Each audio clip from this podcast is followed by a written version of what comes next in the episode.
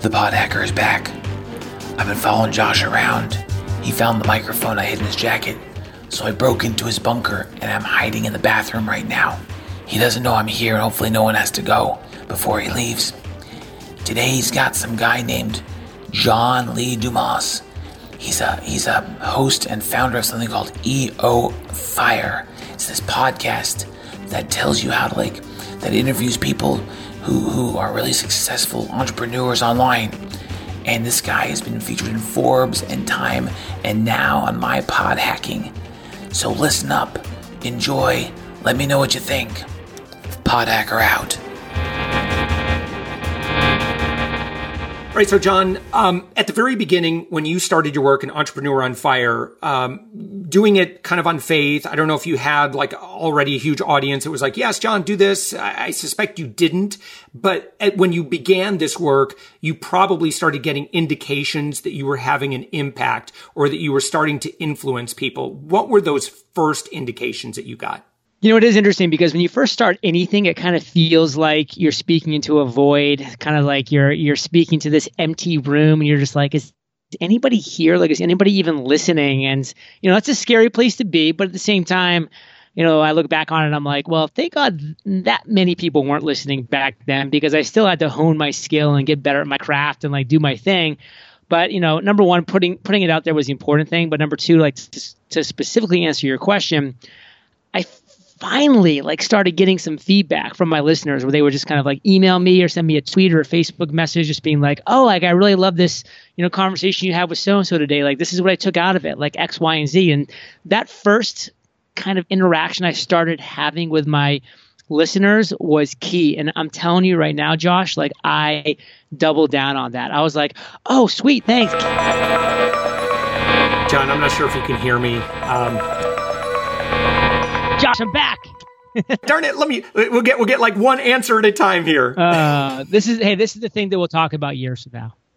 So, John, today, now, what value do you get from your platform? Like, how does this your audience, your reach, your influence, your authority? How does this allow you to positively impact the world in whatever way you want most? Well, one thing that I definitely do appreciate now is doing a daily podcast interviewing the world's most successful entrepreneurs is Josh, that's like me having the best mentors in the world every single day, having a mastermind. So I'm continuously learning so that I can take that learning and pass it along. And now that I've achieved a certain level of success, people are like, okay, now that he has success, I feel like I can trust what he's saying. I feel like I can model after what he's saying. So my words actually have impact and meaning. And again, I'm just taking what I'm learning. I'm I'm consistently learning new things, ideas, having insights because of my guests, because of people that I'm talking to and engaging with. And to me, that's critical. Obviously, everybody's special in their own way, but what you did is not entirely unique to the point that somebody else couldn't kind of replicate some of your path, right? And I all honestly believe that too. I mean, listen, we are all standing upon the shoulders of giants. I've learned from those who have come before me. I get inspired when other people learn from my path and and you know and stand on my shoulders and take it to the next level. My only huge piece of advice in this area is you got to make it your own. You have to make it your own. It has to be you. You have to bring that unique personality that only you have into the equation to make it unique, to make it powerful, to make it meaningful. I love it. I love it. Hey, you know, you shared something recently on Facebook and it got a lot of attention. and sometimes with your increase in exposure, sometimes you get some there are some downsides to it. And and what are those what of those I don't want to say downsides, but it's just stuff you have to deal with. Would you be willing to kind of share with me kind of what the inside story on that was and like what have you what did you learn from that experience and like how did you grow from that?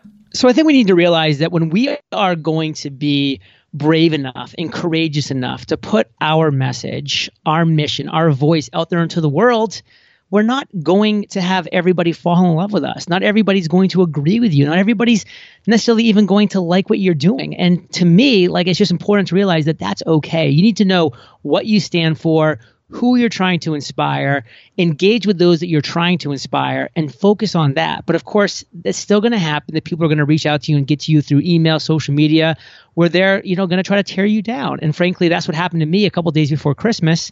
You know, I got one of the most hurtful emails that I've gotten now in the five plus years I've been running my business. You know, it was personal attacks. It was attacks on you know my character, on my um, professionalism, or of course in his case lack thereof. And it all it really hurt. Like you know because i'm a human being and of course as a human being like i'm sensitive and i'm going to um, read these things and i can't just ignore them or forget about them as much as everybody would tell you and give you advice to do that. It's just not honestly and i believe good advice because it's just not practical. You can't not see that. That's one thing that we have as human beings is we have this red flag indicator of like this might be dangerous. Watch out for it. Like it's part of our survivalist mechanism. So it's going to happen and it happened to me. So i said you know what? Instead of kind of curling into a ball and letting this like slowly, you know, hurt less, I'm going to share it with the world. I'm going to show people how me, you know, JLD, five years after launching my podcast, still get this kind of stuff and still let people that, you know, think that I'm horrible and, and completely disagree with me and what I do and all these things. And that's okay because I know that I still am doing some great things for certain people. And those are the ones that I want to focus on. So I shared that. Um, a lot of people were like, wow, thank you for sharing that because, you know, for frankly, I feel like you know, if I'd gone something like that at my stage, that really would have potentially, you know, stopped me in my tracks. And I've actually gotten emails since then, Josh, from people that have said, John, I've actually gotten a, a hater email, not to the level that you got, but a hater email since you put that out there. And honestly, if I hadn't known like what you went through and, and how you and how you went through it and the fact that it does happen to other people, like this really could have ruined me, but it didn't thanks to what you put out there. So for me, just be transparent, be open, be honest, share the good and the bad, share the pros, the cons, share the wins and the failures as you're building this entrepreneurial journey that you're on, because that's where you're really going to help people. Yeah. You know, a lot of the live media that you do or podcasting, I, I think it really requires a, a, level of vulnerability. I think some people are pretty scared with. And I think that someone's who's to, to date has been building their business from behind their computer screen probably looks at some of the stuff that could potentially happen like someone calls you a phony and a fraud and you know they they criticize whatever about you that that fear might keep them from action and and I know that well, I mean, you probably have, have a point of view on that. Not, not, not to let your life be ruled by the potential haters out there. I mean, listen, like I said, everything is going to happen for a reason in your life. When you're putting things out there, you're going to get people that love you, you're going to get people that hate you. And for you, you just need to say, I believe in what I'm doing. I believe in what I stand for. I believe in the message and the mission that I want to be putting out there into this world. And as long as you do honestly believe that, you need to have the strength and the courage to see that through. I mean, nobody has accomplished anything of value in this world without going through, you know, the crap, the the strife, the struggle, the obstacles, the challenges. I mean, look at anybody who's affected major change.